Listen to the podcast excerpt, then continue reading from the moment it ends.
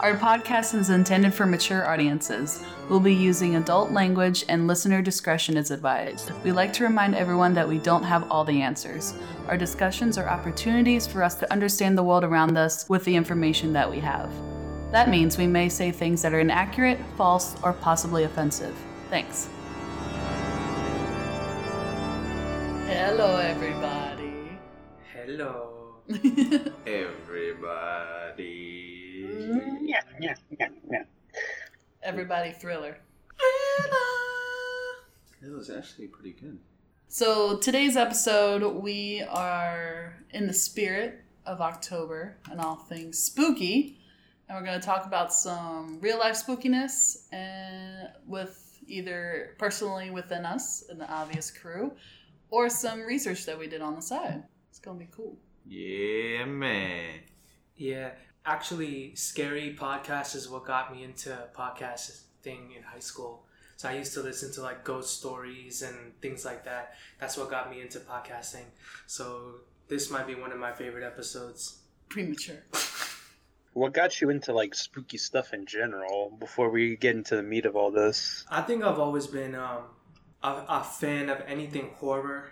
Um, I just really loved anything like that. I think it goes honestly way back to Super Nintendo when um, I got the um, Mortal Kombat 3 cartridge, you know, and then the MK3 got me into like, you know, scary imagery and all sorts of different things. And then um, Are You Afraid of the Dark on Nickelodeon? Hell yeah. Um, the, and then uh, what else? There were a few really good scary shows. Goosebumps. Goosebumps, right. Got me really into it. Um, and I don't know. I just I've always been really you know into that, and just the um, the moments that you share when you have those experiences, whether you're going into like a haunted forest or you're watching a movie with someone, you know, it's a shared experience that y'all can talk about later, which is what I appreciate about it. So I've had kind of I'm the exact opposite. I'm not much into spooky stuff. I hate it. My imagination runs wild more than the media I consume. So it's like it capitalizes on that and it makes like life miserable. But I do have things that have made me I've had I've had media that's done that to me, like Goosebumps, of course, um, Pokemon Blue, Lavender Town, Mm, terrifying. yeah, that music. That fire. terrifying, absolutely terrifying. And then also in my youth, um, Dragon Quest Five. So I won't I won't like spoil anything, but this is like the very first mission you're on. So in, so Dragon Quest Five it it breaks down the protagonist's life into three phases, like childhood, teens, and adulthood. And so you start off as a five year old kid, and you and one other person end up exploring like a a haunted castle, and you have to like put some souls to rest and stuff. And like the first thing that happens is like your party member gets taken and then uh, buried alive. And like the scariest riff, the scariest riff that an 8-bit game or like a 16-bit like MIDI like riff could make, that tone will be forever be burned into my brain because it's scary. I turned off the I turned off my game. I did not boot it up for another month after that. Damn. Because like my dude's like a five year old. He was like a five year old purple turban wearing dude with a boot like wooden stick, and like skeletons stole my party member. I was freaked out. So things like that. Games definitely have gotten me into that, you know. And then most notably, like in the modern time, like um, games like Dead Space, and um, there's probably another one in there that I'm forgetting about, but that's fine. Probably for the best. Man, y'all thought I wasn't gonna be on this episode. I was gonna see how long I could last without talking. I agree with you. My uh, scariest game experience was Metal Gear Solid One, Damn. and it was, you know, and I agree with you. It's more of my imagination, and to this day, I fully 100% admit that Metal Gear Solid is the only game that has actually like frightened me. And even I started playing five now, and I was like anxious. I've never been anxious playing a game before, but I was anxious. Like I found out what anxiety feels like. but I remember the first time you go through the level and you meet Baker and you find the the, the you find Gray Fox, who's the ninja, the cyborg ninja. He's awesome. And he cuts off Ocelot's hand, and I was just like, 10 years old, and I was like, oh my god, this game just showed a guy cutting a hand off. And I was over here playing Spyro before, where it was just like, you know, fake fireballs and, you know, playing Crash Bandicoot. And over here, like, this ninja came up and, like, cut this dude's hand off, grabbed it, like, turned invisible, and, like, ran away.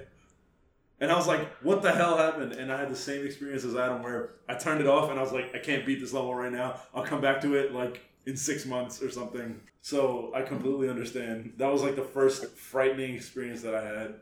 I'm telling you, I hate when something makes you do that. Like with Lavender Town, I saw the ghost. I did the same thing. Turned off the game. I was like, no, thank you. I don't even like. As soon as I was like, at first I thought I was gonna be fine because it was, you know, my boy Blastoise has my back, and it was like Blastoise is too scared to move. And then you just see the text box saying, "Turn back, turn back," and I was like, no. Shut down. Yo, that was that was really scary though.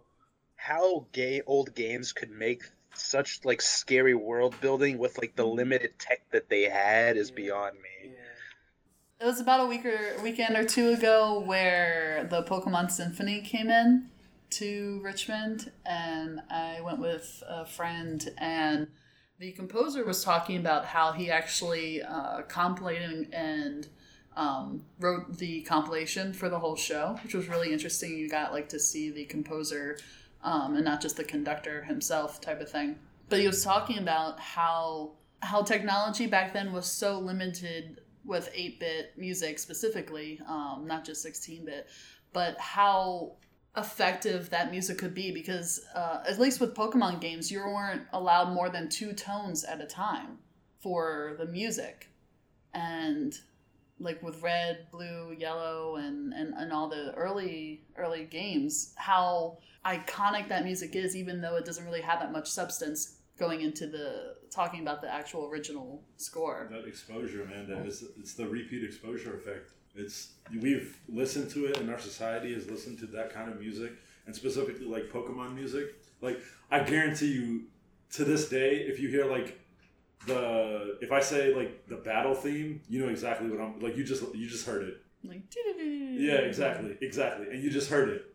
And it's ingrained in you. Like it is pretty much indoctrinated into you. Like even if you were to go deaf, you would probably still know what it sounds like. Because it is so strongly a part of our society. Or, you know, a part of our generation at the very least. I think in media in general, we we tend to take for granted the impact that sound has on the atmosphere or the emotion that something makes you feel. Yeah. Like think about a, a really bad horror flick, and think about how the majority, if not half of all the scary elements revolve around the sound. Yeah, you mute I that, agree. you mute that, then it's like it's nothing. The realist, Yeah. the realist for this episode. That is Yeah. a hundred. That's exactly the way I feel.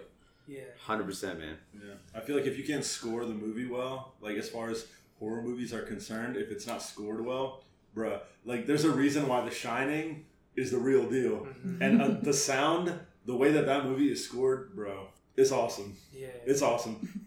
I when I was a kid, I didn't have a lot of resources to to play a lot of video games. I just we just didn't really have the money when I was younger. But we did have a TV and we did have cable, and there was this TV show that was like one of my first instances of something that was spooky called Ghost Rider. Oh yeah, And- I like- remember Ghost Rider. Do you? Okay. Of course, hundred With percent. the flaming skull, or No, no, Maybe. no. No, uh, No, no, no, no. no, no. It's You- about No, it was- writer, It's a typewriter. writer. Right? Uh, So it's Oh, Ghost Rider. Ghost Writer. Oh yeah, yeah, yeah, yeah, yeah, yeah, It's- yeah, it's yeah, a typewriter. So for the people who don't know, remember it's it's a liminal ethereal being who who talks who Yeah, like yeah, talks yeah. to these kids And uh, to write these yeah. stories and have these adventures and stuff. And for the longest time, no one no one remembered this show, but I'm glad other people do, and it's not like No, a 100%. fever dream. That, dude, I am all about that. I totally remember that show. so I have a I conspiracy theory for that, so just go ahead. Mandela effect. Yeah, I got So you. I there's this monster on there that would attack the kids, and it was like a huge arc within the show. It's like the purple slime monster, and it was just like maybe I don't know, two feet tall, uh, purple slime monster that looked like a brain, and it had like a pleather shiny coat, raincoat on, and like a red tie or a red undershirt type of thing. But he would like slime all the kids, and for some reason, it just got me as a kid. I was terrified. I had to talk to the guidance counselor in my elementary school because I wouldn't sleep. It got that serious, and I just distinctly remember like talking in the office about this really scary thing to me type of thing and i hadn't gone back into horror for many years because of this experience. Um, but one of the few positive things from that kind of creepy genre horror genre i did watch a lot of goosebumps um, when i got older. Like the green mask sticking to her face and all that and like the plant basement type of thing. Those were like the key episodes of my childhood. And I kind of it kind of died off with the horror because it got a little more spookier because I kind of started to understand and scarier because I started to understand like the concepts of everything. That's why The Shining was wasn't as scary when I saw it when I was 13 rather when I saw it when I was 23. it got scarier within that.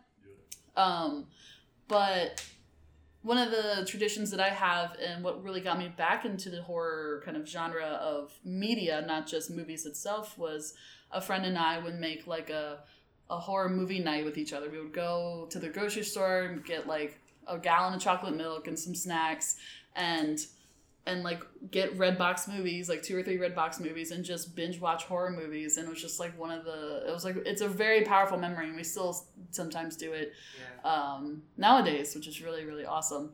And that's just it's just got me back into it, and I love horror now. I love. I don't necessarily play a lot of horror movie games, or I mean, I don't necessarily play a lot of horror games, but I love the horror genre, and I love talking about horror for whoever wants to, and just like all around general spooky stuff. And it made me like want to work at a Halloween haunt, which is what I do now. Yeah, yeah, for the past four years.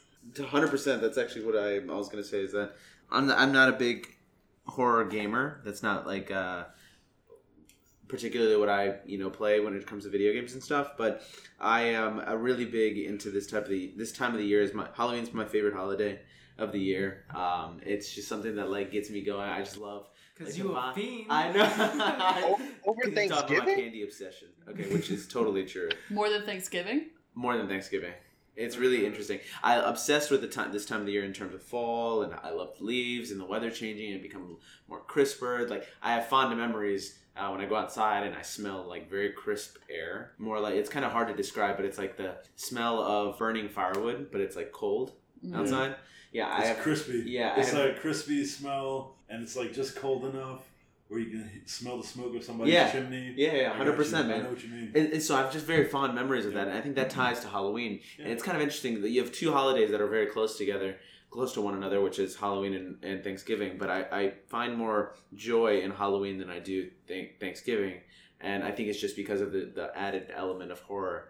And um, so the things that I remember growing up, or uh, I, I too was very terrified. It's kind of interesting. I don't get scared at like video games. Well, then again, I didn't play a lot of horror video games or those types of video games in general. But I got really scared in Metal Gear Solid.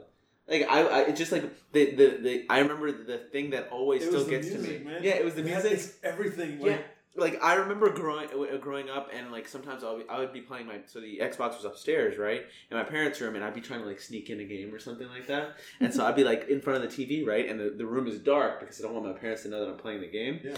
and so all I remember is hearing, um, this is on this is on what P uh, PS One, right? Metal Gear Solid One. Yeah, Metal Yeah. Gear Solid One. Yep. All I remember is snack, snack. And it's like you know, like the, the music that plays with that, like when you get found, Yeah. right? And you, you and like that that's your only mission is not to get found. And so I, I, I that's like a terrifying sound to me. Still, is like uh, that that theme. The game Um, over. It's the game over yeah, sound. it's the game over sound. Yeah, and they're like find you or whatever. Uh, but then in addition to that, like I was obviously obsessed with the the genre um, as a whole. I, I Goosebumps is obviously a top top five um, when it comes to horror. But in addition, like Tales of the Crypt, Oh, um, that was something that was always scary to me. Um, and then I uh, I was thinking of something else. Oh, so I have when it comes to horror, what scares me, like actually scares me, not like oh I'm really excited, it's really fun. The things that actually scare me are the things that I can't see. So like once I see like all these like movies that have been coming out recently about Conjuring and all those things, eventually you see the like the demon or whatever is or the spirit mm, like Yeah. right and like it, it ruins it in that sense for me but if i like truly want to be scared and this is hands down one of the scariest movies i i'll ever i have ever seen and probably will ever see is the exorcism of emily rose it's because you I actually oh, never ever see what What what, happened? what Yeah, has I agree. Did we see that together? I think We all- might have, I think we actually, all watched it Because I think got we it on. DVD. I think we all watched it together. we might Yeah. have we might have Yeah, i think we might if not I initially it. then we definitely rewatched it all for together sure. We, yeah, yeah. But that is by far the scariest rigor movie that. I will ever see. Yeah, the rigor mortis. There, Oh there my was like God. moments where I, I still dream about stuff like this, where like you know you imagine like you know you're in sleep paralysis, right? You think um, somebody's like climbing on the bed, but you can't Yeah. see what it is, right? You just see like a feel it. yeah, and it's like you're just there laying there, right? So those are the things that still um that still get on my um like get under my skin, right? And and, and uh, I I don't know if you this isn't necessarily scary, but it's kind of scary when you're going through it. So it, this reminded me of like you reminded me of this story. But do you guys ever go to sleep and have this the same dream every single time? Not, like not maybe every single time you go to sleep, but you have the same dream like every maybe once a month Yeah. or once every, Yeah. every Yeah. couple months. I'll tell you what mine is. Go Yeah, ahead. when I was a kid, and I still have this dream, and I don't know what it signifies, and I'm sure there's an, but it's terrifying when I'm going through it. And this, I think, has shaped my the, the way I get scared. Is like I'm like this. Uh, everything is I'm a s- I'm a small thing. I'm a small person, or I'm just a small object, and everything else is ginormous. And and like there's this thing that's waiting in the corner, but I, I don't know what it is. And so like I obviously I run back and forth between my parents' room and my room, and it's down the hall, and I just always go back and forth for some reason. And I go back to my room, and then I lay down, it. but I can't get it. yeah. But then I, and then I always end up going back to the room, even though I still know it's still there. So it's just like ran. These are like the random dreams and like the things that have shaped my my horror. Is it like in a loop? Like it doesn't stop? It doesn't stop. Yeah, yeah. It's always until I wake up. Yeah, It's kind of crazy, right? yeah. So that, that's kind of anyway. So that I that's my experience with the horror. I love this time of the year. I love Halloween. It's the best in my opinion. I always love trick or treating because of the candy. But then the other the horror shaped that uh, as well. And I, I was the worst at dressing up. I'm not a good costume person. I wore Scream like five years in a row. I was Scream one year. Yeah, I, I, I didn't even see the movie. It's the easiest costume in the world. You literally just wear a black cloak and put the mask Hell on. yeah. right? Um. So, anywho, I was a vampire. I got like contacts. It was my first year in college. Molded like Damn, son. and like the fucking fake blood and shit. It was legit. I wonder if I have pictures, but that was from a long time ago. yeah. But my dream, I've had, I have a similar dream, but my dream is uh, I always every few. It may not, it may not be every month, but every few months, I'll dream of.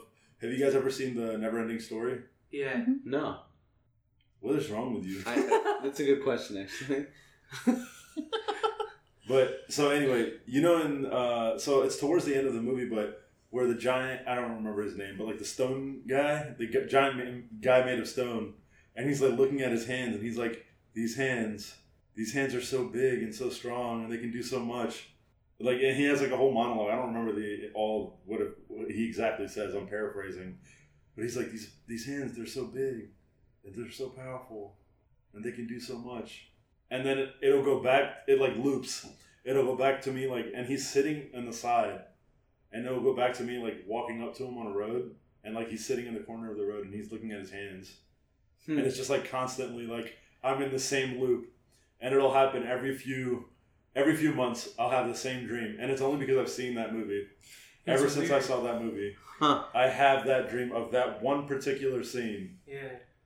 Shit. It's weird how It's- like it's our strange. minds will take fragments of our reality, just random fragments, and then insert them into Yeah. like in a scary experience. from what I have analyzed on myself, I usually have that dream when I am extremely stressed out. If I'm like, if there's like a life problem occurring, the last time where I had this dream in in a loop was when my grandmother died, Oh, and it was just like I was having it. I, I couldn't sleep for days, right, right, right, right. and it was like a whole. It was a thing, and I told my brother, and he's like, "You're fucking crazy. Get the hell out of here." and my, and like, I mean, we were in like high school, so he's like, "What the hell are you talking about? Get out of here." Right. So It- It's But just yeah. the mind is crazy, man. And I, I, I think half of Halloween is right, like all of um, like your mind imagining and creativity that like leads October is the best month. Just so everybody knows, October is the best month. Oktoberfest. But Yeah, man. It's so amazing. Like my movie, my exorcism movie, because I know everybody has an exorcism movie um, that I thought was really, really good. But like the ending, I don't. Maybe I'm confusing this with um, the exorcism of Emily Rose, but uh, Devil Inside Me or Mhm. Devil or I seen that. Devil Inside or something like that. yeah, Yeah. Devil Inside Me. I think that's Right. what it is. That movie was so good. I, I like it. It wasn't so good. I thought it was very enjoyable for the piece of shit exorcism movie it was. And you never get to see what the ending was. I don't know if they made a second one or not, but it was very similar to Emily Rose. And I always just like, I always thought like if they had shown or if they had continued the movie for five more minutes with a little bit more exposition, it would be like slightly below The Conjuring. But like by far, my favorite horror movie is The Conjuring. Huh. Me too. By far, hmm just because it's like actually shot well. The cinematography is so fucking good, and like the music, the acting, the, to be able to get little kids, and we'll talk about Stranger Things in a minute. To be able to get little kids to act is pretty hard, and I think that the I think The Conjuring was one of the first few horror movies that did it well. And it's based off of real life. Yeah, well, that's right, what all right, right, right. exorcism movies say. I don't really. Well, no, I mean this is literally like the couple that is there. Like they were actually real people. Yeah. Right. My, my biggest thing with exorcism movies, I was so disassociated with them for the longest time.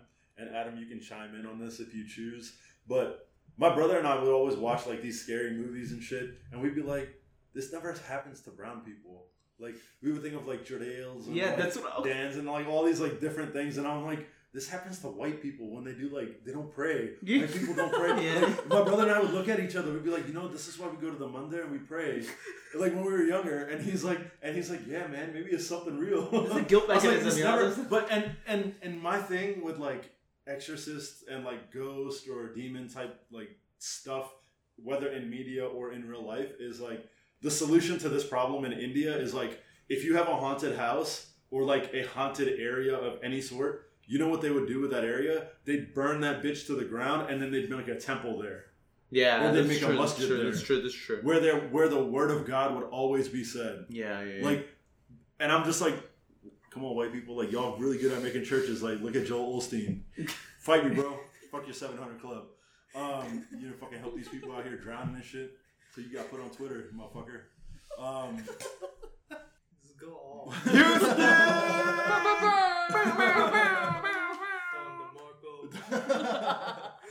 but like that was that was always what like my brother and I's like biggest thing with like watching Exorcist movies was like like this shit would never happen. Like we pray, we pray every day. This wouldn't happen to us. This happens to white people. They're fucking heathens. They don't pray. Like this happens to Americans. And then and then you have that experience and you're like, oh shit, this happens to everyone. and then you have that experience. I want to chime in uh, to a point that you ma- that you made where what really scared you was something that you didn't see in the movies. My first experience with a horror movie where I was legitimately I legitimately screamed out of fear type of thing, not just like ooh oh I got jumped a because it was a really loud noise. Of course I'm going to react because I'm a human being type of reaction, but was actually the first Insidious movie. Yo, it's when the when the dude came up. fucking when the dude fucking came up, and, I, and I've talked about this with Yeah, you, yeah, Karan, yeah, yeah. before, where Guys, we're Um, watching a, a scary movie after we film this, after we uh, produce I this have a test podcast. tomorrow. You guys watch it on your damn self by yourselves. and so it, I kind of remember what the movie was about. Uh, I never watched past the first one. I think there's about three movies out now. Um, but it's basically this kid gets kidnapped into this like spirit demon realm, and then the parents have to try to get him back, more or less. This is an astral projection movie. An astral projection, yeah. Yeah, so he goes Um, into like the astral plane because he has that ability. Yeah. And yes. like his dad comes because his dad also used to have the same thing, and then continue. Yeah, um, and then dad tries to save him from that world, and that world was really cool.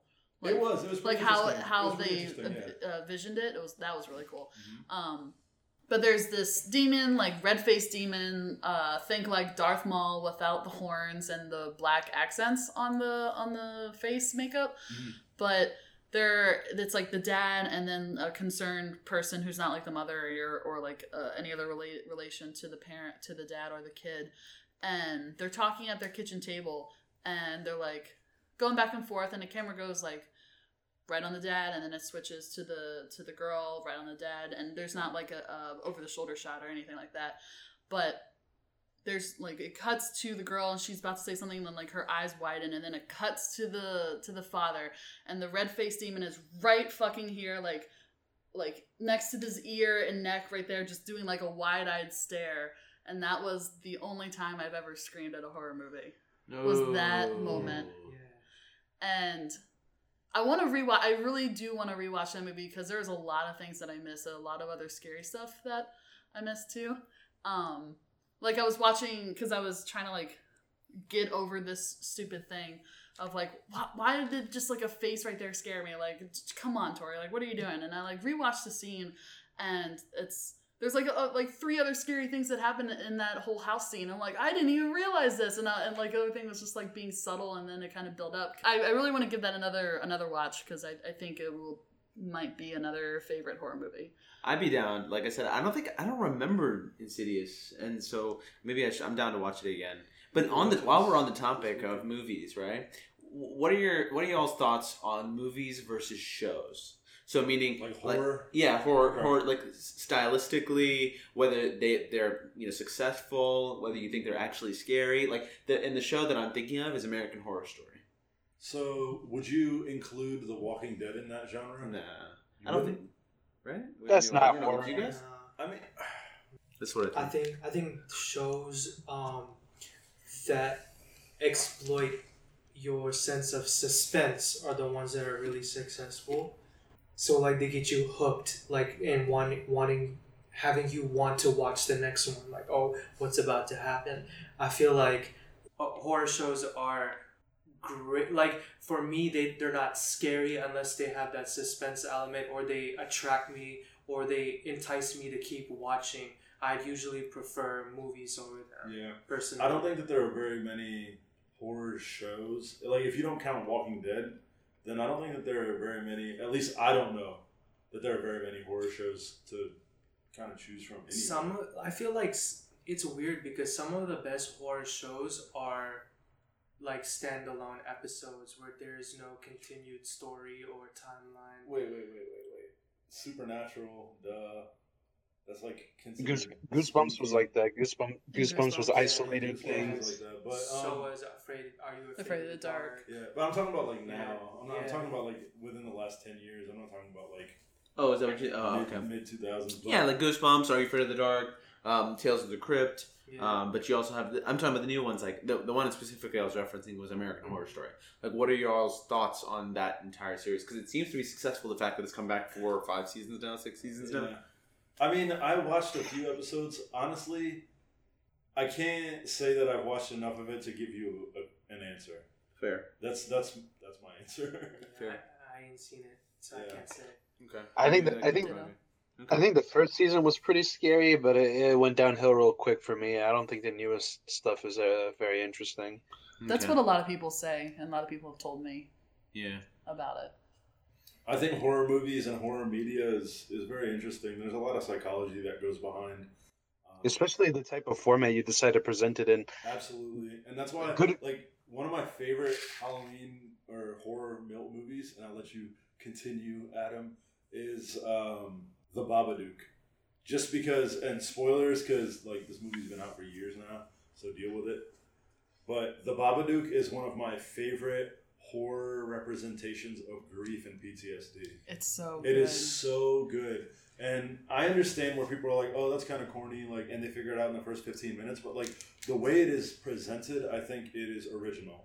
To be able to show you what a mental illness can do. And to me, like, as a person that studied psychology and all that, like, I think it was great. I thought it was amazing. And I definitely give, um, I definitely give that movie, like, 3.75 soggy mangoes and would definitely watch it at any given time. It's worth multiple rewatches. Asif, have you Um, seen the movie? The Babadook. You've never seen No, that? no. Then It's- I it's would, good. I would.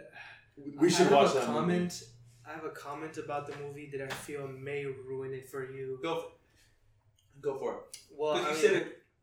Because he said that there's a. You could probably figure it out in the first 15 minutes, anyways. well, If you- my if- thing is, I, I don't know if you could.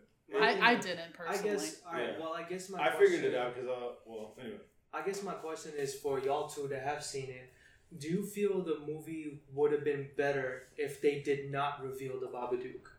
Like if it was left No. up to the watcher's imagination of what it is? Mm, Because And the the point of the Babadook, and and this isn't my analysis of it, is that for that woman and for that family, that is what grief looks like Yeah. to them. it's a personification, so if you don't show that, the whole entire movie leads up to the reveal of Yeah. what that is. Mhm. So if you don't show it, it's very dismissive of the entire movie.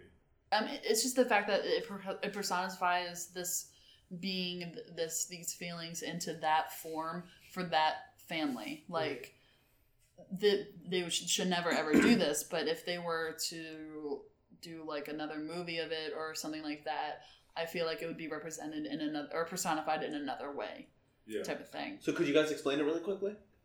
It's uh, Oh, so um, I think it came out in 2014. 14? I was gonna say 13. That's pretty I close. didn't say twelve, so Um, I what I'm talking about. So it's very fairly recent. It's been on Netflix for for a while. I don't know if it still is. It might it might still be for October type of thing. Um, but it's basically about this single mother who has a child uh, about ten years old, so very still fairly young, um, or maybe nine or eight type of thing, and their father was killed in an accident and the woman is trying to deal with this and and, and the son is dealing with this grief both are dealing it in very positive and very negative ways. The- I think the boy is getting bullied or trying to beat up people at school. Um, the the woman, the mom is not really being uh, Supportive. well that She's too. not she's not being supportive. She's not being there like for her son or for her community type of thing. Um, and for herself to to be quite honest type of thing. And this thing is being manifested in front of her and dealing with it and like you know they get like the scary points and the jump and like like really good solid jump scares not like a lot of movies where it's just like Dun, there you go type of thing. Um and it's really beautifully shot and It it's it ha- it's from australia too so it's not an american movie. And it's shot in a way or it's colored in a way excuse me where it's just bleak. It's just bleak of color. Everything's really pale but it but the colors are pale but it's really high contrast if you can kind of Like, picture like- that. Black and white and gray and blue. and blue. and that's really and, it. And like that's the entire scheme. Like yeah, there are other colors in it, but you can definitely tell like it's supposed to be a dark movie. Hmm. like the color like the color itself is drained and the neutral colors are really heightened and contrasted which is really really cool. And i talked about that in my film camp that i taught this past summer. And it's i it's one of my favorite ones. It's like right after the conjuring series. Yeah, it's. I, I would say that The Conjuring. I haven't seen the second one, but What? Insidious. I haven't seen the second Insidious either. But Insidious, Conjuring, and The Babadook are by far probably the best horror movies that have come out in the last few years. i would add it follows to that list personally It. it follows I haven't seen that. and it the new it I haven't I've seen heard the new It was really good. Bro, it's the highest grossed horror movie globally of all time. mm-hmm Yeah.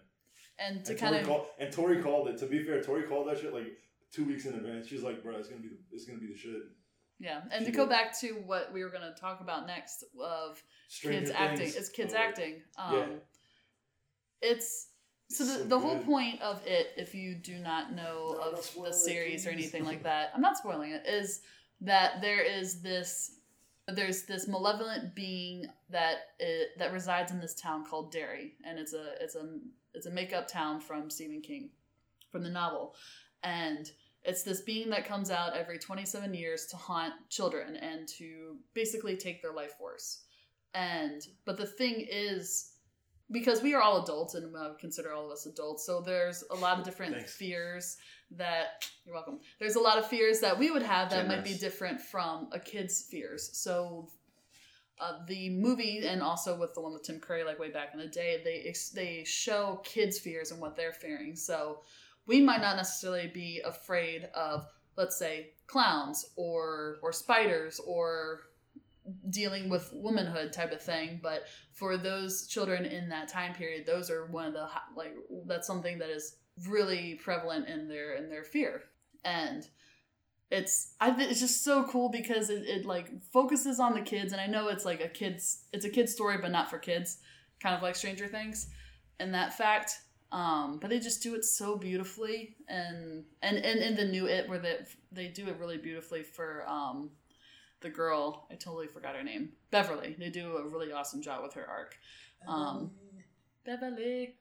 And to go on with that, yes, the the uh, Finn something or whatever is in there from Stranger Things, and that's another really great example of kids that are that are acting really well and being casted for their age. And Yeah.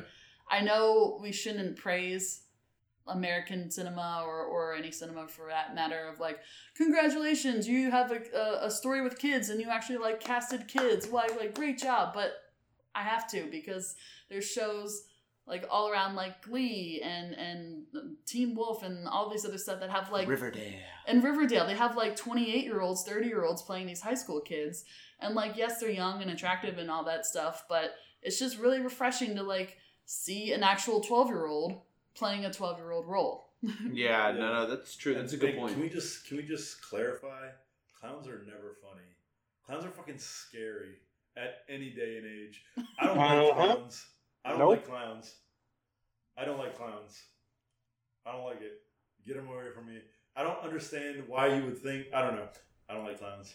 I was waiting for you know when the whole like clown thing was happening where people were like dressing up and like hiding in the woods and like scaring you and shit. I was waiting for a motherfucker to be standing in the woods. I was gonna beat that boy's ass six ways from Sunday. I was so ready. We I was just gonna went- rip we- his fucking mask off and beat him over the head with it. In like so in Richmond and all over Virginia a few months ago, there was like a thing where people were dressed up as Oh. clowns and they Oh, were like oh, okay. hiding and scaring That's people and doing all this crazy shit. And I was ready. I was like, all right, I'm ready. I ain't scared of no clowns. I ain't I fucking hate no clowns. I don't think clowns are funny at all. And half the time they end up like molesting little kids and piss me off. I don't like clowns, bro. Adam agrees with me. Half the time. I fucking hate clowns, dude. Thank you. Half the time they're like fucking molesting kids and shit. Dude, I'm telling you, it's like I some like drunk, some drunk old guy making balloon animals and shit. Here's an eel. Here's another eel. Thank you, JD. You're doing great. Jesus Christ. I'm just Like saying, like, who thought, like, ha ha ha, yes, like, this is a very comforting visage. Like, yes, pale white makeup, red wig, giant bulbous nose. Right? Yeah, feel great.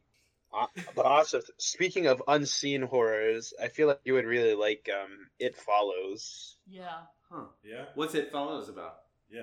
We should just Do you- watch it. Uh, do you want to Because I or haven't Tori. seen it either. Is it No, no, no, I please, take it it. away. It Take it away, Tori. It is. Pen, Is it take it away Netflix? penny You've seen it? Yeah, take it away. I've uh, seen the first couple of minutes, but I have not seen it. okay Take it away. Turbo Tori. Let's see how fast you can do this. Are you gonna Go! me Yeah. okay Ready? Breakdown as fast as Again? possible. Hold on, no, not yet, not yet. Go. Are you actually timing? Okay. So it follows. It was on Netflix. It might not be anymore, but it's basically a huge metaphor for sexually transmitted um, diseases or STIs, now now abbreviated. Um, what it is is this girl has sex with this guy, and they. Ooh. Whoa. Scary. scandalous too. And and so she starts seeing the this vision of a person you know relatively creepy walking towards her. And now she kind of goes away starts walking forward uh, away from this from this being. And then it starts running towards her. And then she goes into her house and she's good. And it's like slamming on the door. And she and she's like what the fuck was that? type of thing. Um but the form that she sees of this being or this demon, that type of thing, changes every single time. So it's not exactly the same person. It kind of haunts these other people. And the only way to get rid of this demon is to have sex with another person. Nice. But the whole thing is kind of Final Destination esque, where if that person that you have sex with dies, then it goes back to you, which what's happened, what happens to her uh, in the movie at one point, and it's just it's haunting in the way of talking about like real life horror and the fact of diseases that you can't get It's rid of. real shit. it's the real shit. And yeah I, and I thought it was really beautiful. I mean it, it's a little lame where it's it's like oh it's about like safe sex and and to like promote public, public service it's, it's, it's like trying to be a psa but I, I i personally don't think it's trying to be a psa and the soundtrack is by a chiptunes artist. So a video video game chiptunes Chip tunes. So I always think that since you mentioned Final Destination, and you can tell you guys can tell me if this is an accurate analogy or not, but I always think that Final Destination is the Fast and the Furious of the horror genre, or maybe even Paranormal Activity at this point, where they've Yeah. made so many more and it's just more ridiculous yeah i can see that. and it's just like soggy. You It's, it- it's uh, either between Final Destination and Paranormal Activity now. Because, like, you know, the first two Fast and the Furious movies, bro, legit. We didn't see anything like it. They revolutionized racing, Yeah. right? And then we saw Paranormal Activity. M- it- it, Changed like, the changed, It changed the Poltergeist game. Because essentially that's what it is. It's Poltergeist, but, like, with technology and more special effects. And the ability to do better. well, like, less Although it was inc- incredibly low budget. yeah less effects really? Oh yeah, it was incredibly low budget, and it was just basically kind of showing what Asif was talking about, like the unseen. Yeah, yeah. Love yeah. it, 'cause- So, like, Poltergeist, yeah. Which, Yeah. to be honest, that that's another movie that I thought was incredibly scary the first time I saw it, and then I was like, well, now they're making it more and more lame. Yeah, exactly. And that's like. It kind of ruined it. Yeah, it did. And, but my thing was is like Final Destination. I was like, shit, like any of this could actually happen though. That's why I always thought Final Destination was scary. Like by far, me getting my intestines sucked out of my ass into a swimming pool and blown out of the boiler, bro. That's a bad way to go. That's what happens. I'm never gonna forget that. Um, Right? Yeah, I'm never. I'm once never you- gonna forget that way of dying. Like Yeah, you that, and then the show uh, Thousand Ways to Die. Yeah, Bruh. I've seen that. Like the soggiest shit ever. Yo, they do have some crazy shit on Final Destination. Though I remember do. like the uh, the airplane stuff is Yeah, something yeah, that I still think about, even though that wasn't even one of the main ways to No, die. it wasn't. I always, I think this is the second one, but I always think about the the big wooden logs on the truck. Yeah. Oh, it That's yeah. that scene. Yeah. I think about that every single time I see one of those on the Yep. road, and I just absolutely. like put my blinker on and get Yep. back from behind it. I go oh, I'm like, oh, it. I'm gonna pass you. Deuces. Bye. I'm not don't want to die today. Bye. And then they got trucks with the actual warning on them, like keep your distance or don't follow behind yeah, this yeah, truck. yeah. Was you not strapped that tight enough? yeah, right. But that kind of goes back to what we were all talking about with your looping dream of just the Yeah. media that we watch can affect can can affect us so viscerally. That's the Yeah. most scariest part. The meta game. the It's the meta meta Meta game is the scariest. right, Okay. Adam? It's true. Com- doesn't even I'm just fucking playing Flappy Bird right now. Yeah, On that's what he's doing. He's, he's like, yo, this is an iPhone, dog. I can like Oh, take shit. pictures now. I can do lots of things. I can like look on Reddit now. Oh Compelling God. commentary, Adam. Nah, I was reading about I was reading about the Babadook. So we're gonna talk about serial killers. I know. I, I want to hear y'all. Yes. like the real scary stuff. So my conspiracy theory with Ghostwriter, right? Let me go back, throwing it all the way back to the beginning of the episode. So Reading Rainbow went off the air before Ghostwriter was a thing, right? Okay. Go- the ghost in Ghostwriter is the spirit of LeVar Burton. but LeVar Burton is still alive. I know, but in the show, since the show got canceled, right? Reading Rainbow was the progeny, progenies before, right? Yeah. Predecessor. Predecessor of Ghostwriter. All of those people in Reading Rainbow, their spirits went into that typewriter, dog. Okay. Now, Some- this is gonna get into Twilight Zone music if it's not copyrighted. That's my that's my soggy conspiracy of the of the episode. And then, But and then that typewriter is used by DMX to write his rhymes. That's why he types so slow.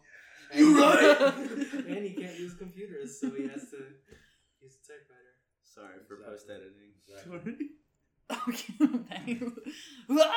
you right? What? X. You think this is a game? Um, so we're gonna talk about serial serial killers real quick, man. My favorite cereal is Captain Crunch.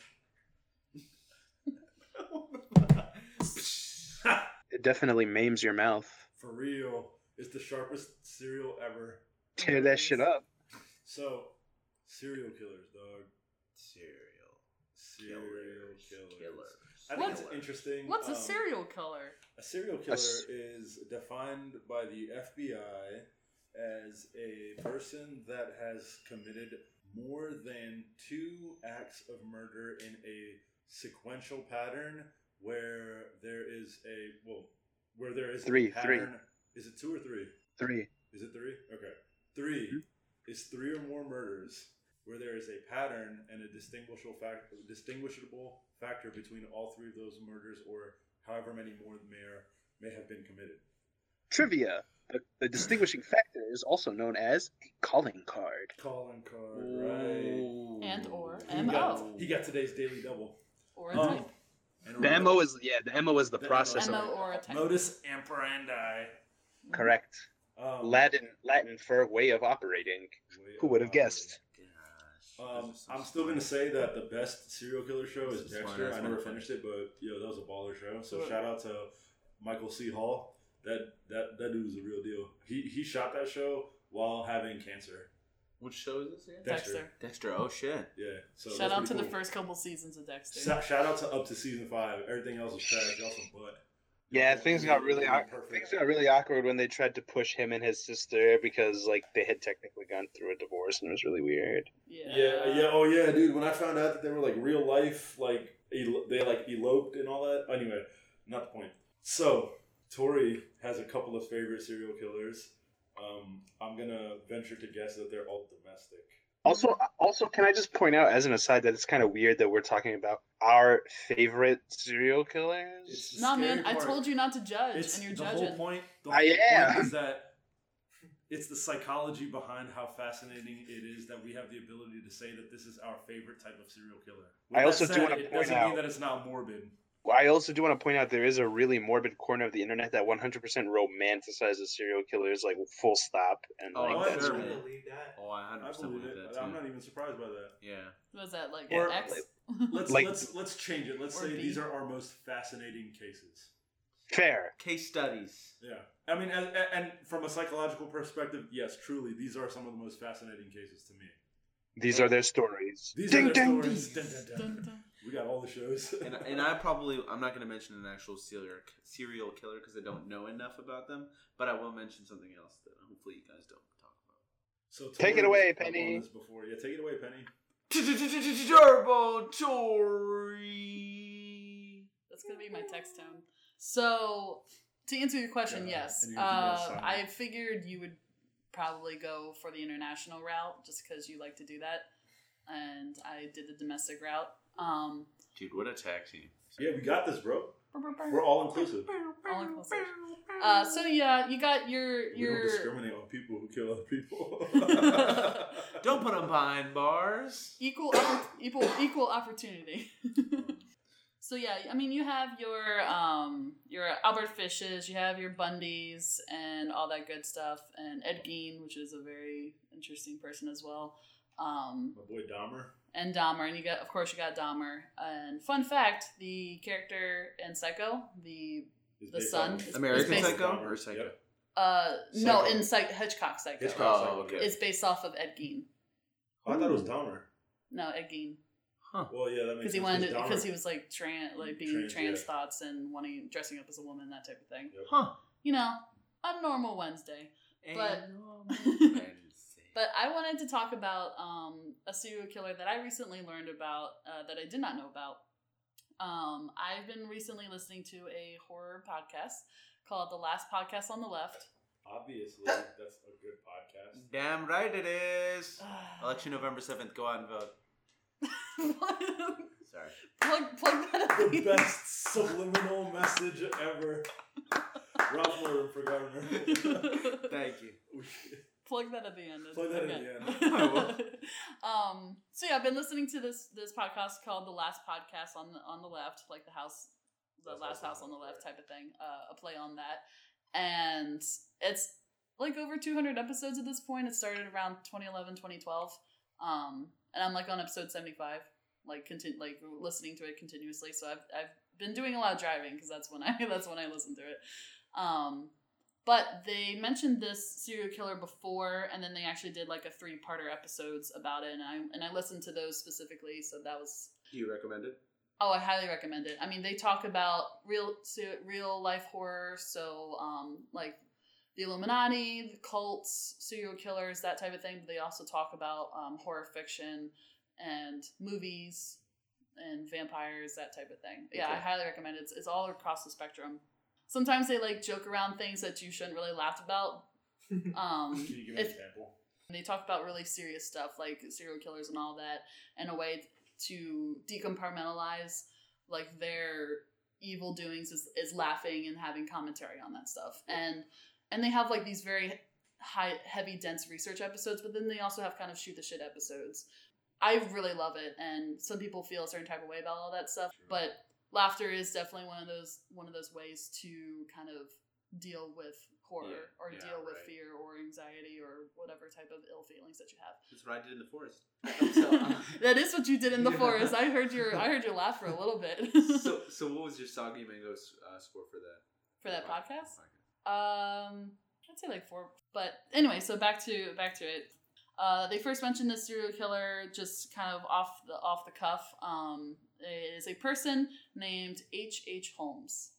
Oh, And I've never heard of this person before until this podcast, so that's why I want to give them kind of a, a shout out. Um, Yeah. But this is considered the America's first serial killer, and more specifically, America's first urban killer, as in like city. he was um, before Jack what- the Ripper. he was during the time of Jack the Ripper. He's an American Jack the Ripper. So this is during the time where Jack the Ripper, uh, you know, going around London, killing women, cutting their boobs off. You know, um, while that is happening, they were in the newspapers. America was portraying like, oh, that's happening over there. America, this will never happen here. Like, thank goodness. So that mindset was being presented throughout America, basically, and especially in the cities. And so he operated in the 1890s around the same time as Jack the Ripper. And what he's most famous for is building an actual literal murder castle. The fuck? and I'll I'll extrapolate on that. So Extrapolate. extrapolate. It's my it's my ten dollar word right there. So and I want to mention this because it's an awful name.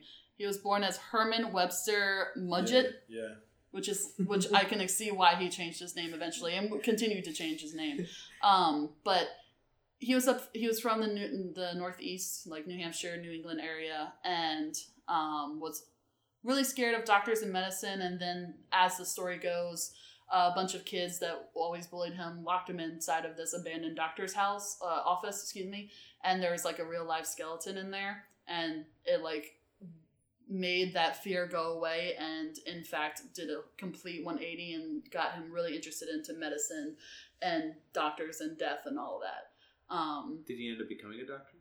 Yes he actually went to medical school he's one of the first one of the few serial killers that actually has a college degree Huh. which is very interesting um, within that during this time this was kind of like the rogue time of medicine where we're trying to learn about anatomy and all this stuff but to ethically or i should really say not ethically learn about it was grave robbers digging up corpses, for cadavers. and yeah, cadavers yeah. for autopsies because at that time like the, out- performing an autopsy on your your loved one or anything like that is just why would we do that Well, It was, it was considered mutilation. yeah mutilation and heresy and all that stuff Right. um, so this is like the lawless land of medicine thing. and you know, whenever you would see like skeletons in doctor's office at the time, it usually was a real life skeleton from somebody, which is very interesting. Throughout his life, he it said it said like throughout throughout the whole thing, he was a very handsome man or handsome at the time. You know, he was he was a con man at at heart who who killed. Like he would always commit frauds, insurance scams, try to quit make a quick butt quick buck, and always and always try to make money and borrowed on credit and just never would pay back his creditors or de- his debtors excuse me and but the thing is is that he was so handsome and had so much charm and charisma was that the debtors would come in you know storms ablazing and ask for their money and then by the time they're leaving they're getting a pat on the back and laughing each other and they leave that's how charismatic this this H.H. H. Holmes was um, and just kept borrowing on credit and not paying people back and that's kind of how he made his money alongside with these insurance scams or um, disfiguring cadavers and selling those bodies for money to science. And so he moved from kind of the New England area and he went to Philly Philadelphia and he worked at a pharmacy and then so he moves to Chicago. And with, with Chicago he works at another pharmacy and he takes it over uh, the the owner the like the little wife and husband who owns it and starts running that and there's a vacant lot across the street and that is where he builds this uh, World's Fair Hotel, um, also known as like the research community as the Murder Castle. And the kind of the main reason of why he wanted to build this was the like World's Columbian Exposition was coming, also known as 1893 Chicago World Fair, and I think it was maybe like a six month period that was happening, but it was like more than two million people like went entered in and left the city during that time. It was it was insane, and he changed his name when he got to um, when he got to Chicago. He changed it to H. H. Holmes. Now, um, with this murder castle, how this was built, it was three stories, and the first story was all shops, pharmacy, jewelry store, restaurant, the second floor is hotels, uh, um, like te- temporary hotel stays, like hotel rooms. And then on the third floor was long term stays, sort of like apartments. Um, now, uh, but the cool thing about this murder castle is that he had supposedly supposedly um, over a hundred contractors work on this castle over on this kind of building where at a certain point he would hire this person to to let's say build a stairwell and then not pay them and say and not pay them say oh you did this wrong or anything like that and fire them before he would have to pay. And then at a certain point he would hire another contractor and he would just keep doing that and doing that and so that nobody else knew the plans of the house except for him. And you might think that's kind of like what if you run out of contractors that type of thing That's in such a in such There's a so city. contractors. but that's the thing like The, the turn the turn of the century of that. that is where the industrial revolution is coming in.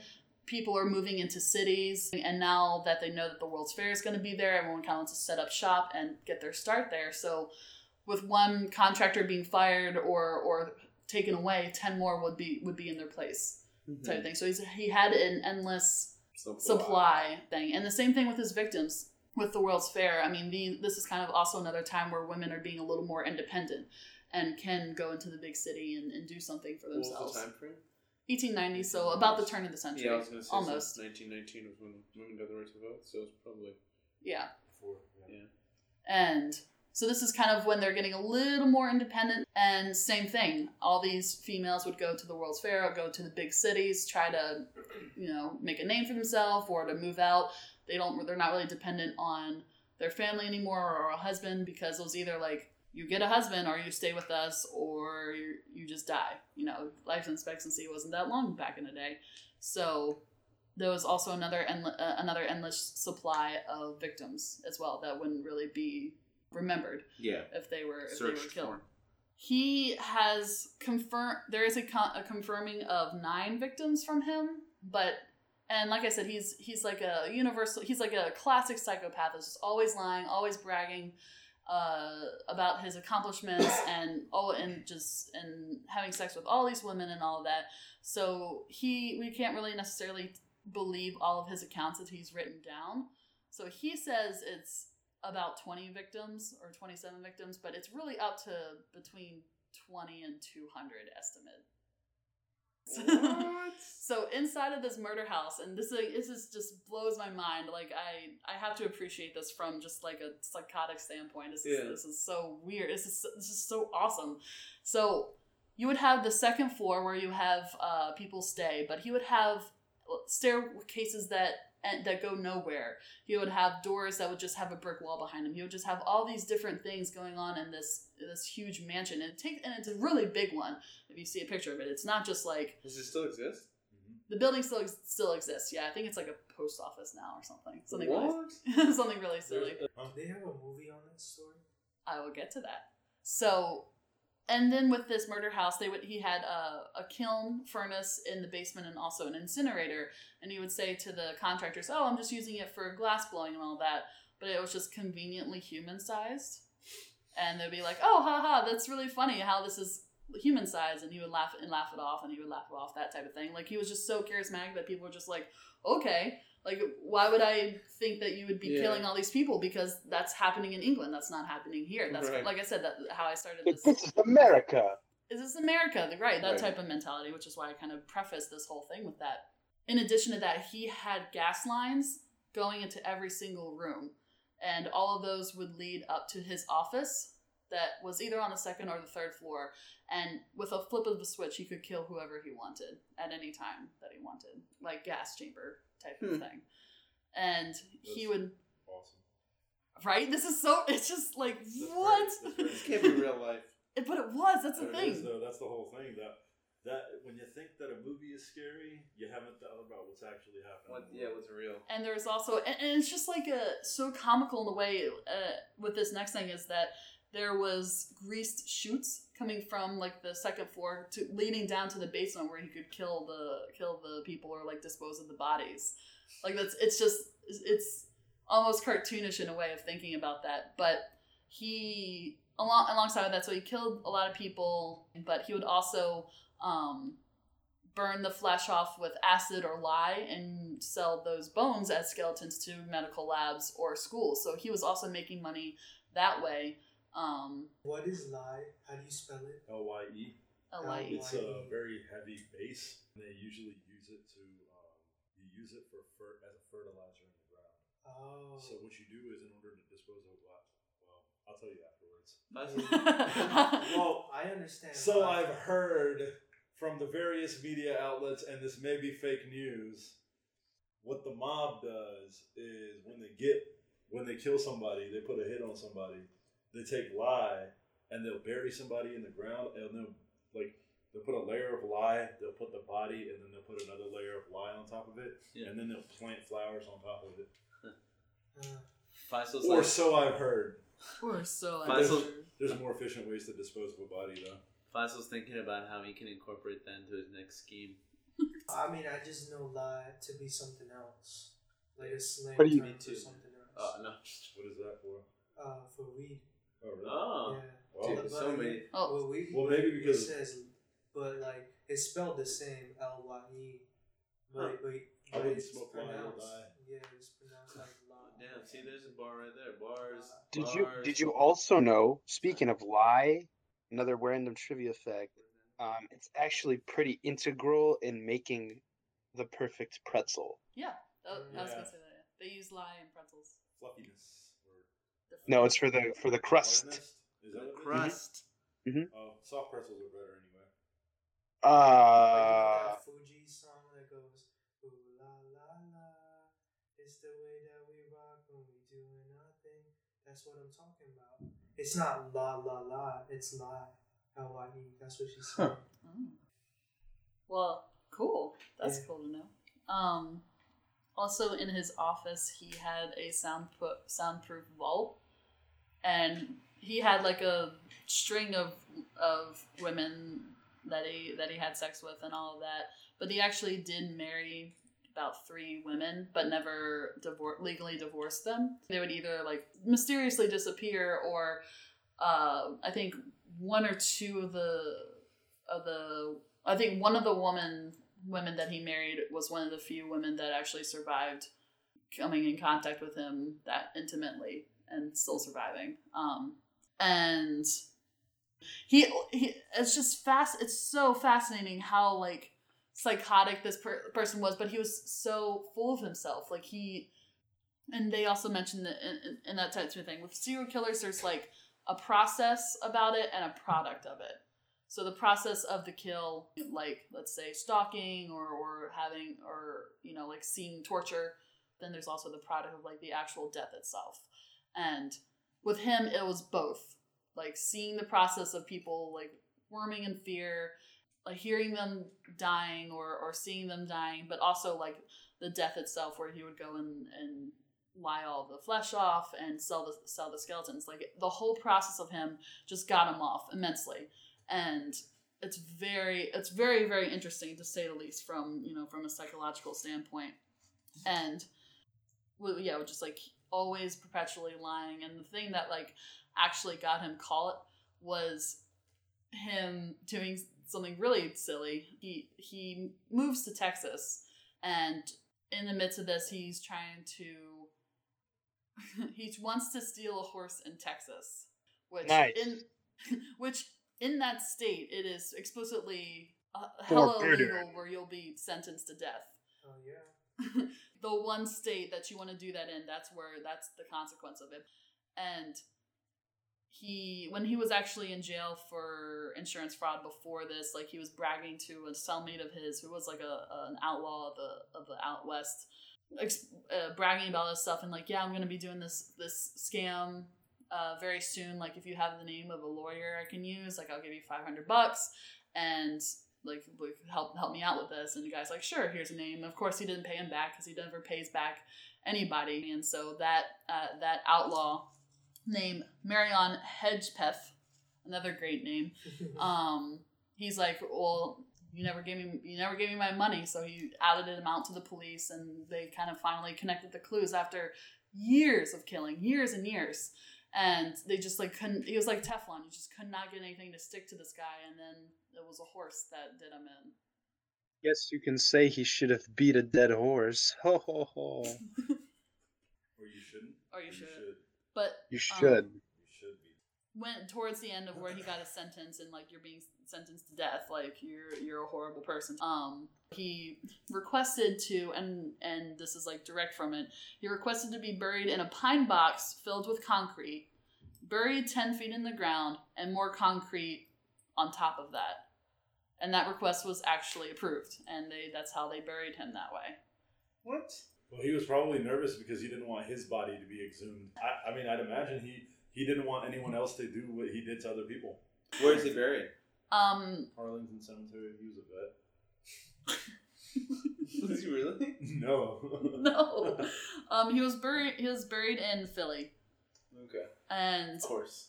Close enough. Um, but uh, but yeah, and I was reading an article. This came out like a- like la- literally last month in September, where they find. I think they found the body. What? Yeah, and His it was like body? his body, and it was pretty preserved. Um, I forget how they quoted in the article. It's so funny, where it's like this. Even the mustache was still pristine on the skull. That's what's know? My, my man's Always there. Always man's there. down with the curls, man. So and and to answer your question, Faisal, so there's a book about him and another person who was kind of uh, nefarious during the World's Fair and all that. Um, it's Devil in the White City. It was a book that came out um, in 2003. The there it's ever since then, like maybe around 2005, they wanted to make a movie a- adaptation of that book, and it just kind of hasn't really gotten any traction until in 2010 when Leonardo DiCaprio bought the rights. But, What? but didn't make Right? The movie. but Not yet. So Le- Leo has his own production company and is trying to get this movie adaptation of Devil in the White City. That's cool. Huh. Yeah. That's cool. I hope it goes well. Me too. I, I'm I, I don't want him to act Well in it, though. I don't want, I don't want him to act in it, but I hope it goes well. I can't picture him in a horror flick though. Have you seen him in Django? Shutter True, Island. True. He's yeah, he yeah he was in Shutter Island, but he was very compelling. Yeah. He's yeah. So good in both of those. Jang- that's why Django's one of my favorite Tarantino films. But I mean, like Django is not a horror flick. It is not, but th- like But I- I Monsieur can- Candie is a very charismatic person. I can see the parallel. I mean, He's I- not even French. He's not even French. Yeah, don't speak French to him. he doesn't like that. I, I personally don't know if he's acting in it or not. I do not know. That wasn't in the, the research that I found um, as of the month of October 2017. But it would be very interesting if he was or not. To start with my list of serial killers, because I like to make lists. I'm a list She guy. had, she had a story. Well, you know. Uh, you guys, this is awesome. So I'd like to I'd like to take a moment and say that a lot of the stuff that you read about serial killers and a lot of the stuff that you read about these these people because they are people is either, you know, a lot of hyperbole or it's been romanticized or it's exaggerated to some degree. But let's not forget that these people were very, very mentally ill these people needed help and they did not have an outlet for what they were going through. I'm not justifying anything that they did, but all these people needed help and they didn't have that help and they acted on things that could have been very easily resolved with today's psychiatry. Mm-hmm. So none of the stuff they did was good, but to an extent, a lot of it could have been prevented. So let's not forget that. And let's try to remove the stigma on mental illness altogether. With that said, no, stop it. Stop it. That's true. That's good. With that said, I fucking hate clowns. And the reason is because of John Wayne Gacy. Yes. Fuck that Oh motherfucker. man. Fuck that motherfucker. From 1972 to 1978, this motherfucker killed more than 34 people. So this dude was known to have murdered at at least, at minimum, 33 teenage boys and young men. Right? Y'all gonna see a pattern of, of the victims here in a little bit. Who he buried in his crawl space in his house in Chicago. All these motherfuckers hanging out in Chicago. I I, don't I was know, supposed All these crazy motherfuckers in Chicago. or New York. Or, man, I'm telling you, man, Chinatown was crazy because it's bu- built on the bones of like victims. Some bad shit going on there. And he was a clown. He was called. He was like, he, he was known as John Wayne Gacy, the killer clown. Hmm. And he'd go to like children's events and stuff disguised as a clown. He was executed in 1994. Huh. Right. That's the first one. Or uh, Chicago, Illinois. Chicago, Chicago area. Yeah, let's say like the Chicago tri-state metropolitan area. Um, I think my, I think the serial killer that I am most sympathetic towards, and if that's even a thing, is Jeff Dahmer. Because if you go on YouTube, you can watch a whole like thirty, I think it's thirty or forty minute like his last interview before he went to prison, and it's very candid and it's very cerebral you have to watch it and you have to understand the fact that like he's saying one thing and you can look at him and understand that he's saying one thing but he is not there. Like he is he is just saying what he wants to say and what he thinks the people want to hear. Mm-hmm. Yeah. now that's interesting. But he is also very very very like candid. He's real he said, "Yeah, you know, like I killed this many people and I did this to them and I did this to them." And he tells in graphic detail what he did and why he did it. And let's see if I can pull up the numbers real quick because I like numbers. But um, I feel like if you don't know who Jeff Dahmer is, like, come on, get with the program. Um, like for real, it's like saying you don't know who Charles Manson is. But essentially, he killed a bunch of guys. He killed young males between the age of 14 and 18. Uh, let's say 25, just to cover all of that.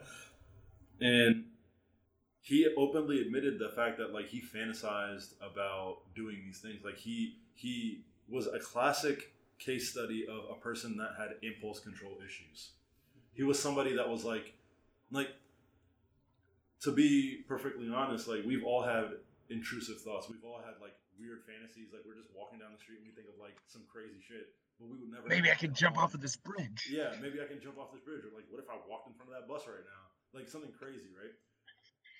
But his problem was he would actually act upon the fantasies that he was feeling, and most of his tendencies were like towards males, and I think that this is also like a kind of a, a PSA towards people that are in the LGBT community because a lot of serial killers, like it, it was probably it was pretty certain that those people were probably just gay, and because there was so much of a stigma of being gay, they couldn't like express themselves in a like Healthy way. Proper healthy, manner, yeah. proper manner. And they didn't have an outlet for that, so they like resorted to like the most extreme shit possible. Right. And that's one of the biggest like things that's uh, part of the um, Psycho movie is that that was a trans person that was going through that situation, right? And they didn't have an outlet. That that that person didn't have a way to like express themselves properly. Neither did Jeff Dahmer. I'm not saying what he did was right, by know no stretch of the imagination is it right. but he it, he said, you know, I used to frequent gay clubs and gay bars and this, that, and the other, and he used to fantasize about all these different things, That's where he would find his victims. and that's where he would find his victims. He'd lure them back to his apartment, like, And this was in the seventies. and this was in the 70s. Right. So one of the stories that happened was, and this is crazy, and this is what, and and this is what pisses me about off about like police and the stigma against like the LGBTQ community, and like just like the bystander effect in general, is the fact that so he lured a and this was one of his last victims. It was an asian boy young asian boy about the age of 14 14 to 17 Jeff Dahmer? jeff dahmer's last i think it was one of his last victims. Uh, he lured him back to his apartment and he got him drunk and like was fooling around with him. And he started like doing like all sorts of like sick stuff to him. He started like cutting him up and like like beating him up and like just doing like foul like sexual things to him but like there was like a slip somewhere and the and the boy ran away. He like got it on, onto the street and he was like completely naked and he like ran away. And like people were walking down the street and like this is in like a suburban area or um an urban area excuse me. And people were like oh like you there is a recorded phone call. You can hear the phone call that the person made to the police department. They were like hey there's like this naked kid on the street. There's like a naked boy on the street can the police come out and take care of this and this that and the other? So when the police come to the location of where that phone call was made to go see what was going on there was a boy that was there that was like beaten beaten up in a bad way naked like clearly in a helpless position.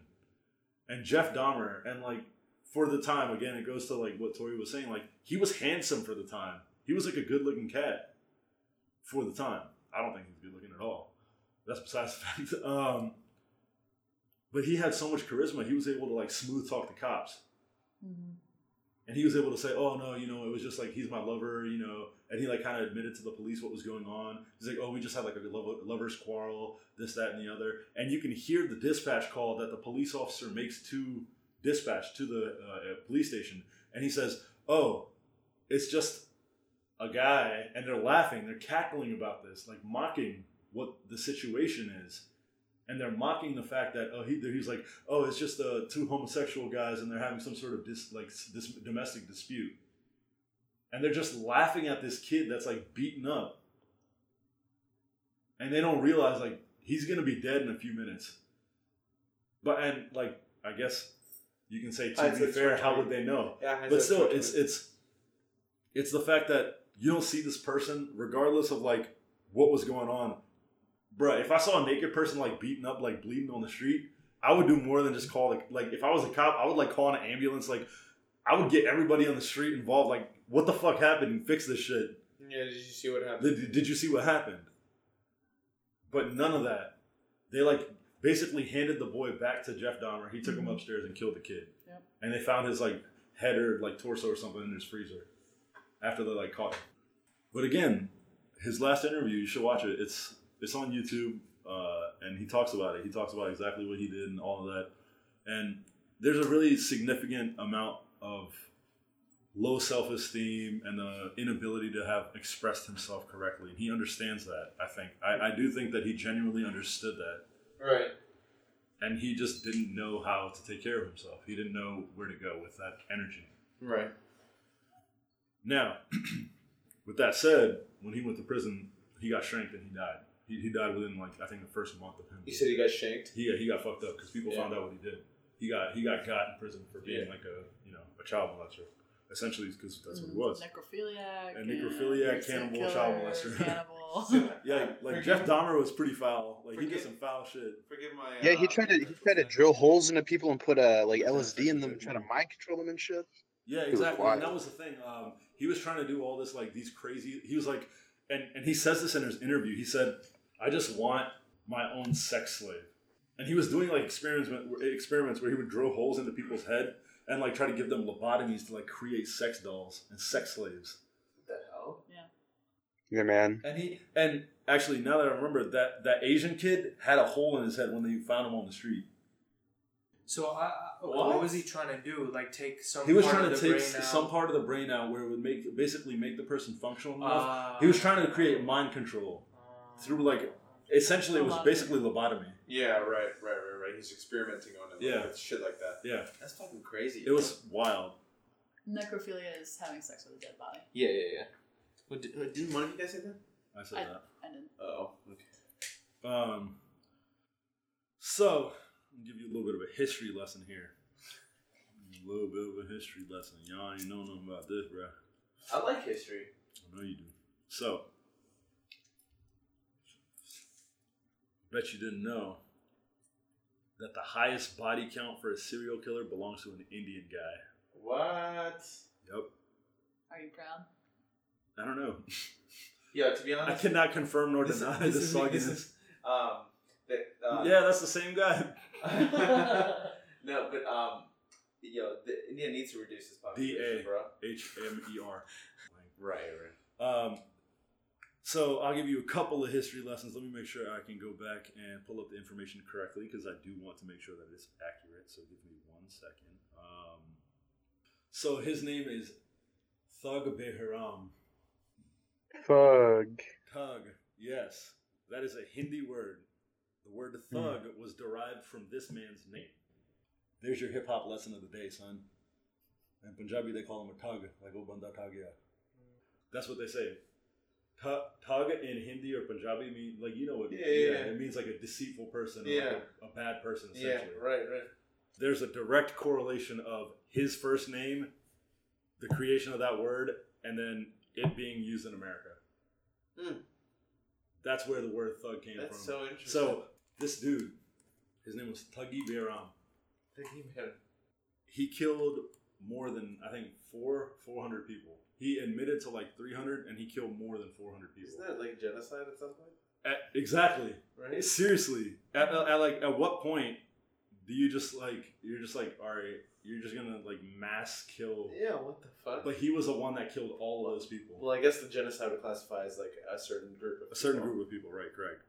So he actually had a cult. They were called the Tugs, the Thugs. So if you a thug, you're in a cult. That's a bunch of fucking serial killers. So his mo, his calling card, his method of killing, was to take a rumal. A rumal is a like a handkerchief or a cummerbund, also known as.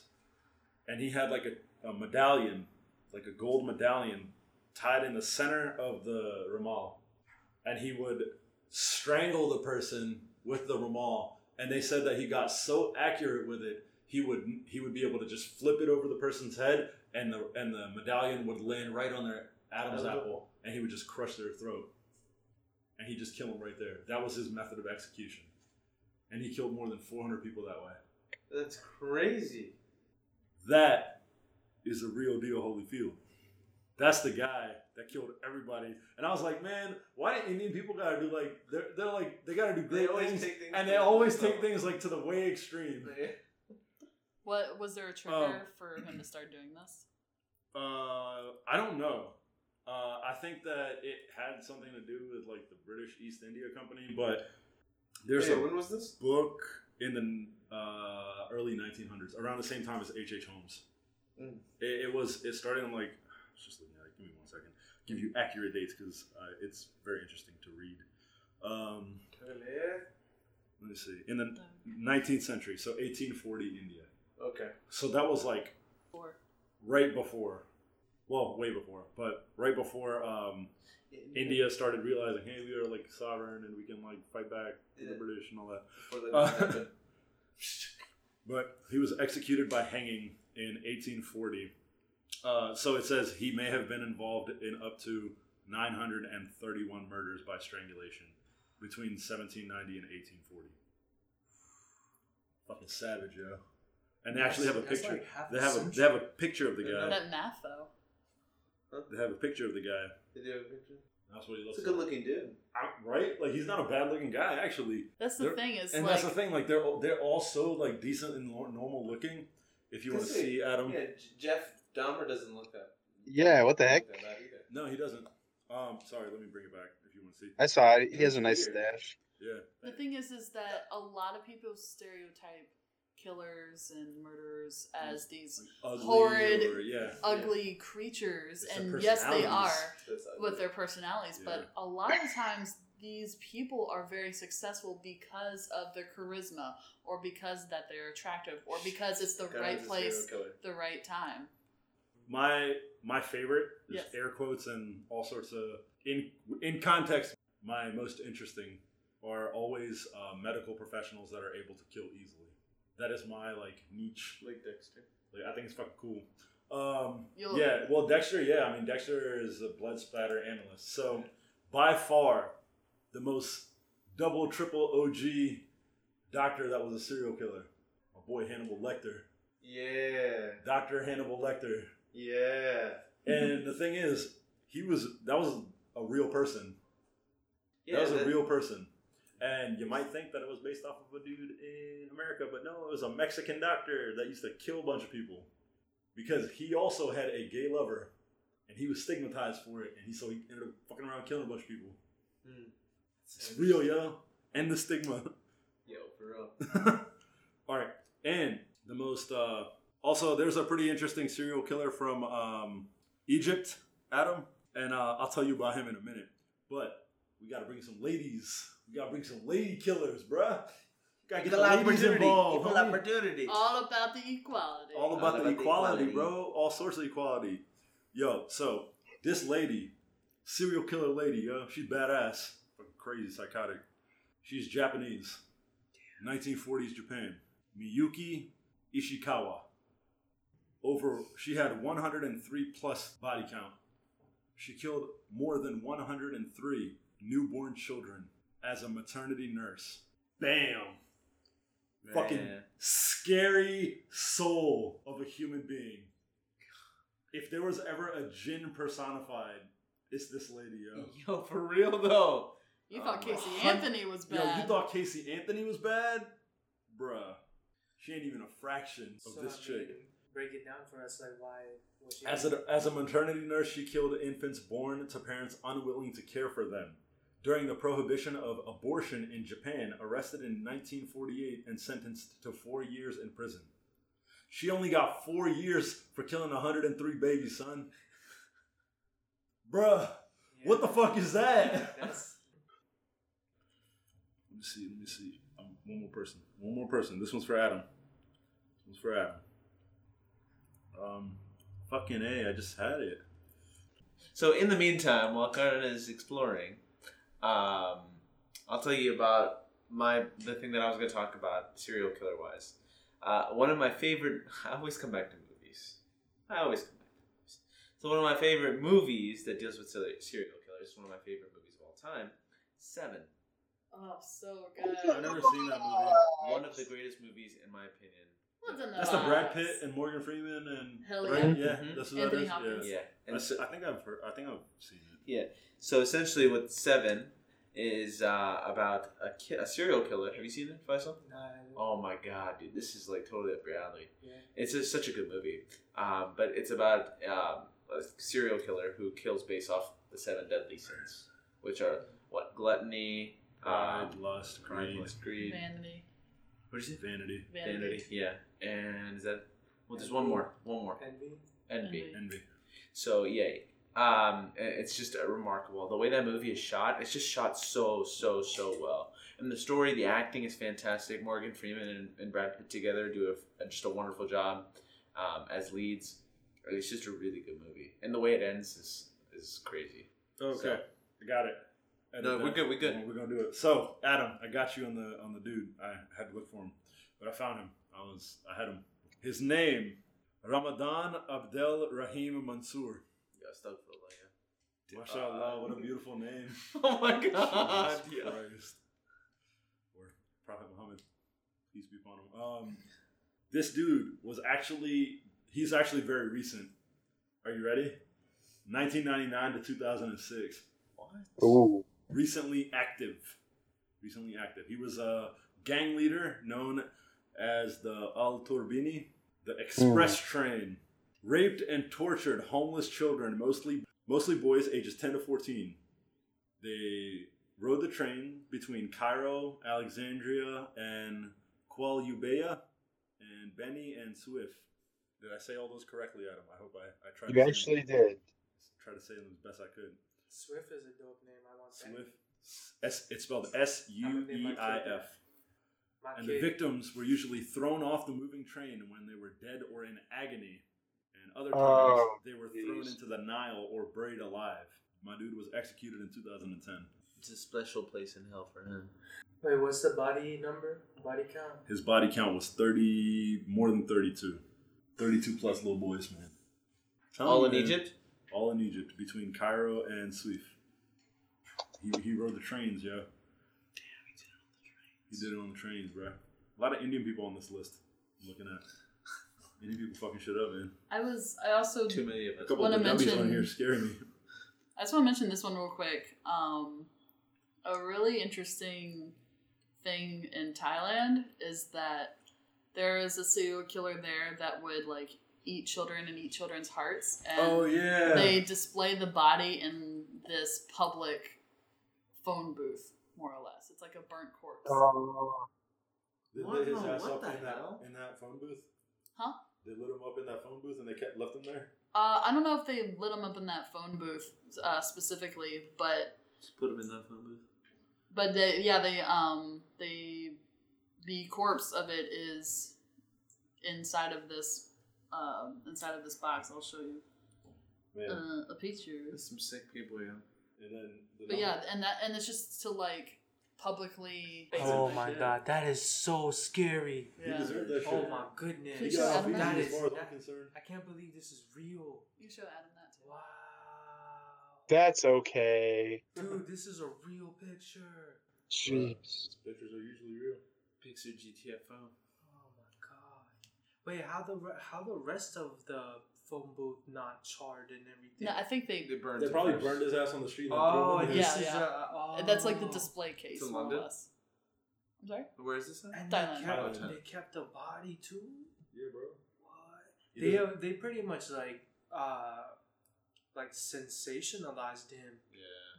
If you think about true. it. Yeah, because after a certain time, it like it'll it'll go backwards. It'll be like, oh, look at that guy. Like this is a it's like a tourist attraction at some point. Yeah. It'll it would have to be. Wow. Yeah, yeah, S- Uh, Sequay. yeah. Sequay. Sequay. Yeah. True. Like I think Yeah, like, it was- yeah, it was more like- recent. He was so prolific and scared of him, like they're displaying the body so that everyone knows that he's dead, wow more or less. Wow. And to to like put people at ease. exactly like yeah, to to like yeah fuck you, but also Yeah. put you at ease. yeah. Let me put uh, South America into the mix real quick, and then we can uh, wrap this up. Luis Garavito, Colombia, Ecuador, and Venezuela from 92 to 99. Confirmed 138. Alleged over 300. Child murderer, torture, torture, killer, and rapist known as La Bestia, or the Beast. The beast. yeah. Confessed to killing 140 boys between 8 and 16. Again with the gay thing, man. Leave gay people alone. They'll Was it- fuck your shit up otherwise. No, I'm just kidding. Well, wasn't this uh, wasn't also this, very insensitive. Uh, Wasn't this a? Uh, did you say this was a woman? this is a guy. Oh, it was a guy. Boys between the ages of 8 and 16 years old. Over a seven year period in Colombia and neighboring countries, he is uh, suspected of killing over 300 victims, mostly street children. And he was sentenced to 22 years in prison. So, I don't know if he's dead or not, because usually people like this get fucked up in prison pretty fast. Yeah. Um, if I know anything about street and like prison culture, Yeah. people like this don't last very long. As the case was with Jeff Dahmer, he got fucked up in like the first week. Um, but just to think, he was sentenced to 22 years. In 2027, he'll be out, Damn, son. So he can go back and do it all again. Yeah. Or if he gets parole and might get out sooner. But this is good behavior. This isn't in our prisons. What country is it? Salvador. Right. Uh, Colombia, Ecuador, and Argentina. Yeah, uh, but like, where is he currently locked up? Like, what I have country? no idea. I think it's Colombia. I think he was uh, charged and sentenced in Colombia. Mm. And them is some bad prisons, bro. Oh yeah, yeah. Them ain't no the prisons doubt. like here. Yeah. Them is like Damn. awful. Yeah, I know. But again, that is our Halloween episode. Hopefully, it's morbid enough for you. we brought uh, media and real life together. Again, I would like to say that a lot of this is psychological. Please don't underestimate the needs of a person that is presenting themselves as a someone that needs help. Don't disregard it. Don't throw it away. Ask them if they're okay. It is okay to do that. They may be reaching out for you in one way or another, but don't just ignore it. Everybody needs help sometimes. And in this day and age, there is no excuse for someone not to seek mental treatment if they need it. If they have the means to do it. Yeah, if they have the means to do it. And even still, there are better ways and more resources now than there have ever been for anything like that. Let's remember that these were people that, to some degree, did not have access to mental health care and didn't know what mental hygiene was.